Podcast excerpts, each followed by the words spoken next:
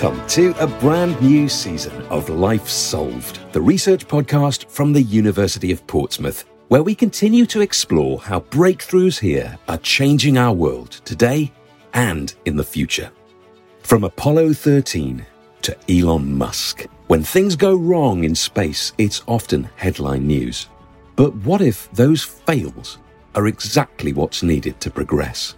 Space is an inherently interdisciplinary science or activity it's because it's not just science, it's engineering, it's got people elements in whatever aspect. Even the uncrewed missions, you have to have teams of people that can function together. And yeah, at the end of the day, it's, it's just problem solving, but some of the most complex problems there are. Today, we meet a trio of space experts from the University of Portsmouth. Dr. Jen Gupta is a senior public engagement and outreach fellow. Dr. Lucy King is a space project manager, and Dr. Chris Pattison is a research software engineer with an impressive YouTube following. Some of my favorite images from the shuttle are when it was fixing Hubble. They basically opened up the back of the shuttle and just parked the Hubble Space Telescope on the back of it, and the photos of that are just mind blowing. Over the next 20 minutes or so, we explore how both success and failure continue to inform space research, both here at the university and in the wider world. Oh, and not all the audio on this episode is up to the normal Life Solved standard, because there were a few technical problems in the studio. We can get a telescope into space, but it's 10 times harder down here on Earth.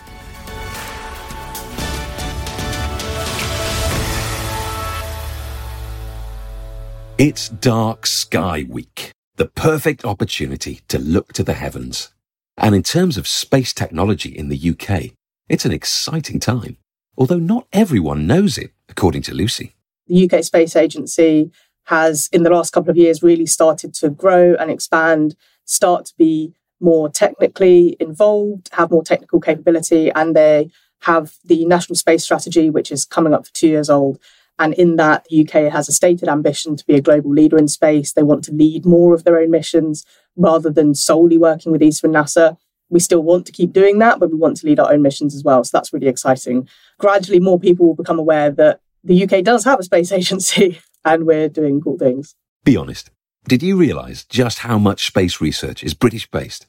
And here at the University of Portsmouth, it starts with PRISM, the Portsmouth Research Institute for Space Missions. PRISM is just part of our mission space strategy. So we think of PRISM as our local element of the strategy. That's what we're doing within the university. But regionally, we are one of the three founder universities of the Space South Central Regional Cluster. And that is the largest regional cluster of space businesses and academics in the country because there's a few of these different clusters around. And the idea is that they can enable academic and industry cooperation and collaboration, help bring in funding, act as a, a landing pad for international visitors, and all kinds of different things. We're really proud to be a, a part of that. And what Space South Central allows us to do is to cultivate really close relationships with industry and with our other universities, Surrey and Southampton. So we can do joint academic and industry research projects, which is where you get a lot of really good innovation because you have all of the best bits from academia and industry together. One of the most exciting space developments in recent years has been the JWST telescope. It's one of the largest space telescopes that we have at the moment, and we received the first exciting pictures from it in the summer of 2022. But Jen says things have heated up even more in recent weeks. The end of March was about measuring the surface temperature of an exoplanet. So that's a planet going around another star that's about 40 light years away from us. It's a rocky exoplanet. So they think that's kind of similar to the inner planets of our solar system, but actually managing to detect the infrared light coming off the surface of that planet and measuring its temperature. It's about 225 degrees Celsius. It's perfect for cooking a pizza, but you probably wouldn't want to live on the surface of the planet. So it's doing everything from kind of looking at those planets, which is in my mind quite a you know small scale when you think about the universe all the way through to picking up observations of the earliest galaxies that existed in the universe looking further and further back in time. This is the weird thing about astrophysics. As you detect things that are further and further away from us, you're actually looking back in time because light takes time to get to us. So JWST has, I think, the records at the moment, we're looking about 400 million years after the Big Bang. To be fair, I think I've waited that long for a pizza delivery in the past. Let's bring Chris in here because he's got a stunning YouTube page that explores a lot of JWST's discoveries. It was the technology that first attracted Chris to the project. I think before it launched, I wasn't sure exactly what the most amazing discoveries would be, but I was impressed by the technology to actually build it because for astronomy, the bigger mirror you have on your telescope, the better images you produce in general. But if you picture a rocket which sends these telescopes to space, they're normally quite long and thin. So to get bigger and bigger telescopes, it gets harder and harder to fit a mirror in a long, thin rocket. So they wanted an eight and a half meter mirror.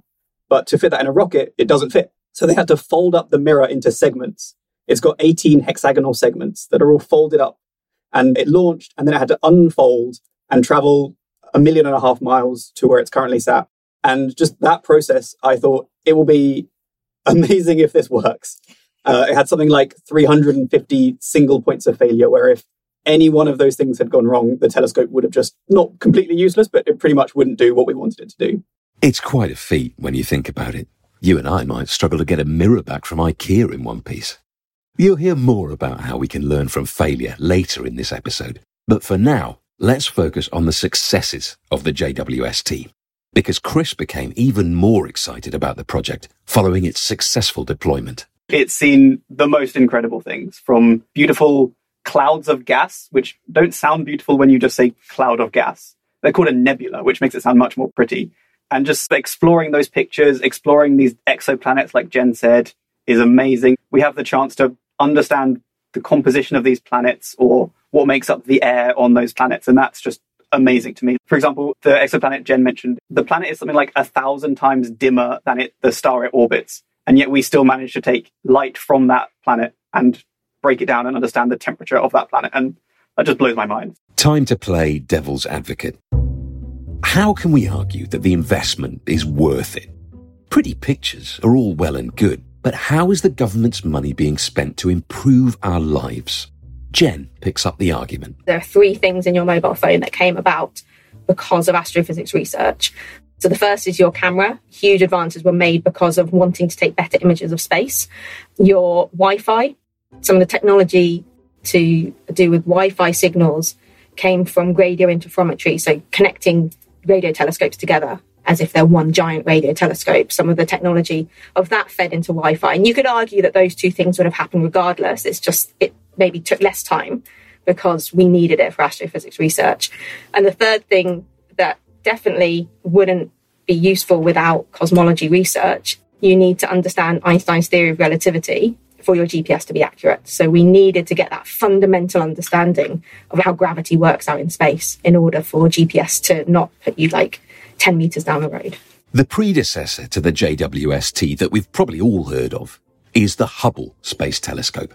And unlike its current day competitor, the initial images received back from Hubble weren't nearly as good. Hubble was in a very different orbit to where JWST is. It's in a low Earth orbit, which means that while the space shuttle was operating, which it isn't anymore, astronauts actually went and fixed Hubble, which was kind of important that they could do that because there was a little bit of a problem with Hubble's mirror. Hubble's mirror is one giant mirror, it's nine segments like JWST, and something went slightly wrong. And so the first images that came back from Hubble were really blurry.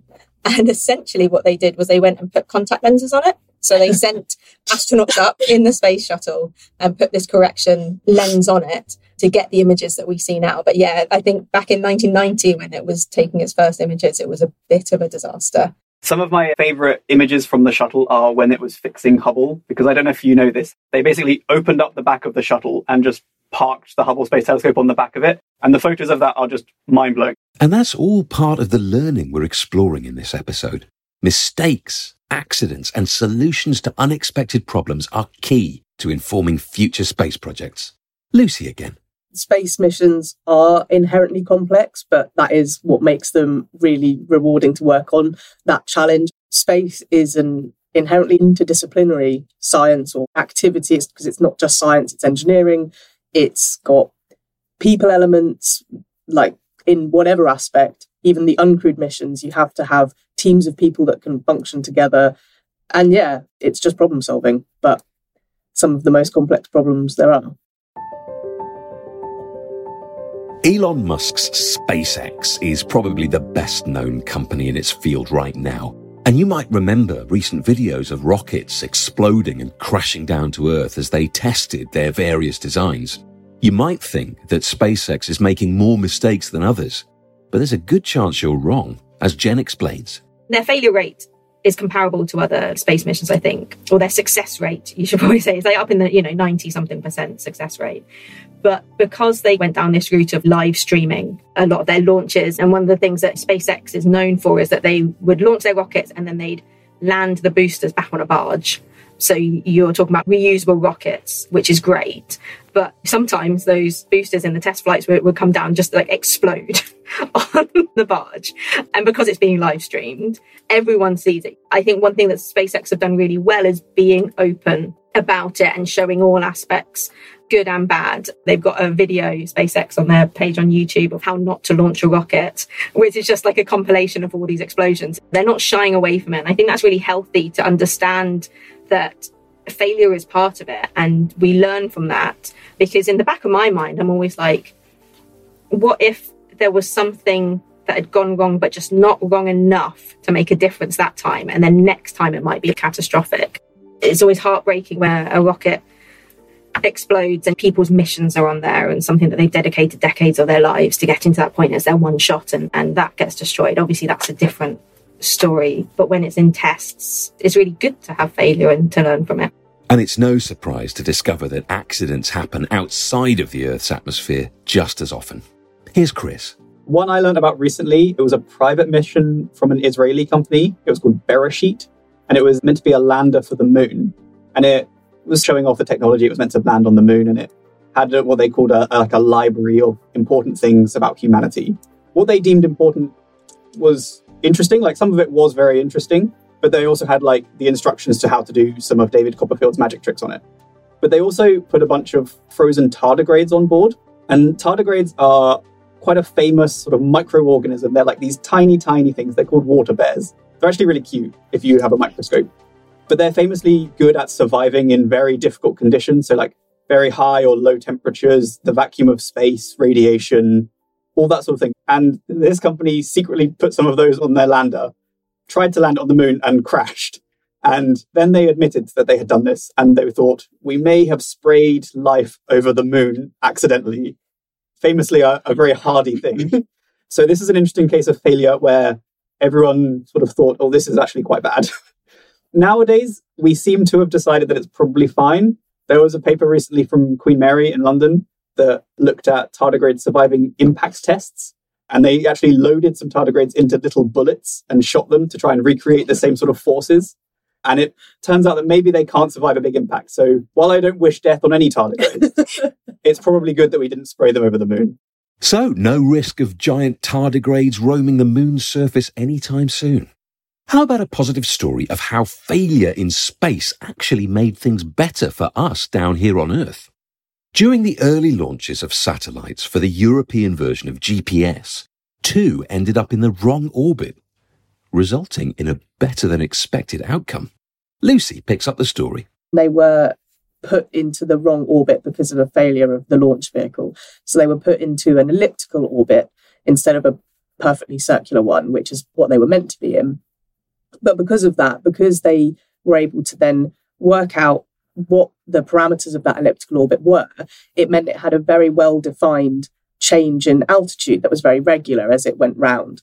And that meant that they could do very accurate testing of general relativity because, as Jen mentioned earlier, you have to take into account both general and special relativity in order to make sure that your frequency that you're transmitting is accurate.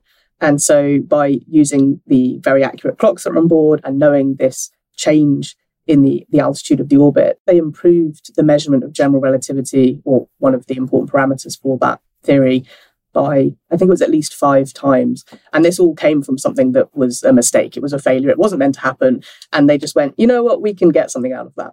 And Lucy thinks that failure is the key to future success in space research and exploration. Failure is a good thing. And failing a lot and failing fast is actually one of the best routes to innovation.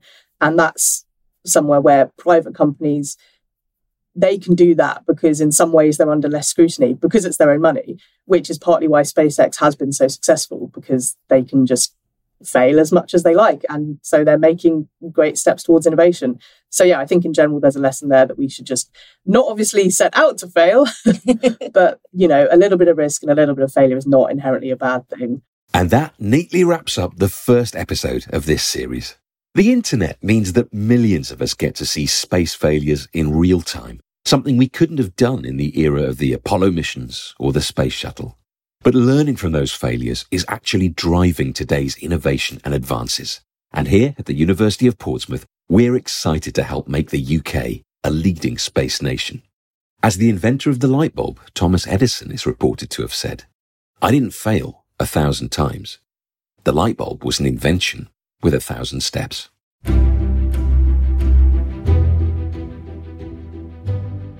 Thanks for joining us for Life Solved.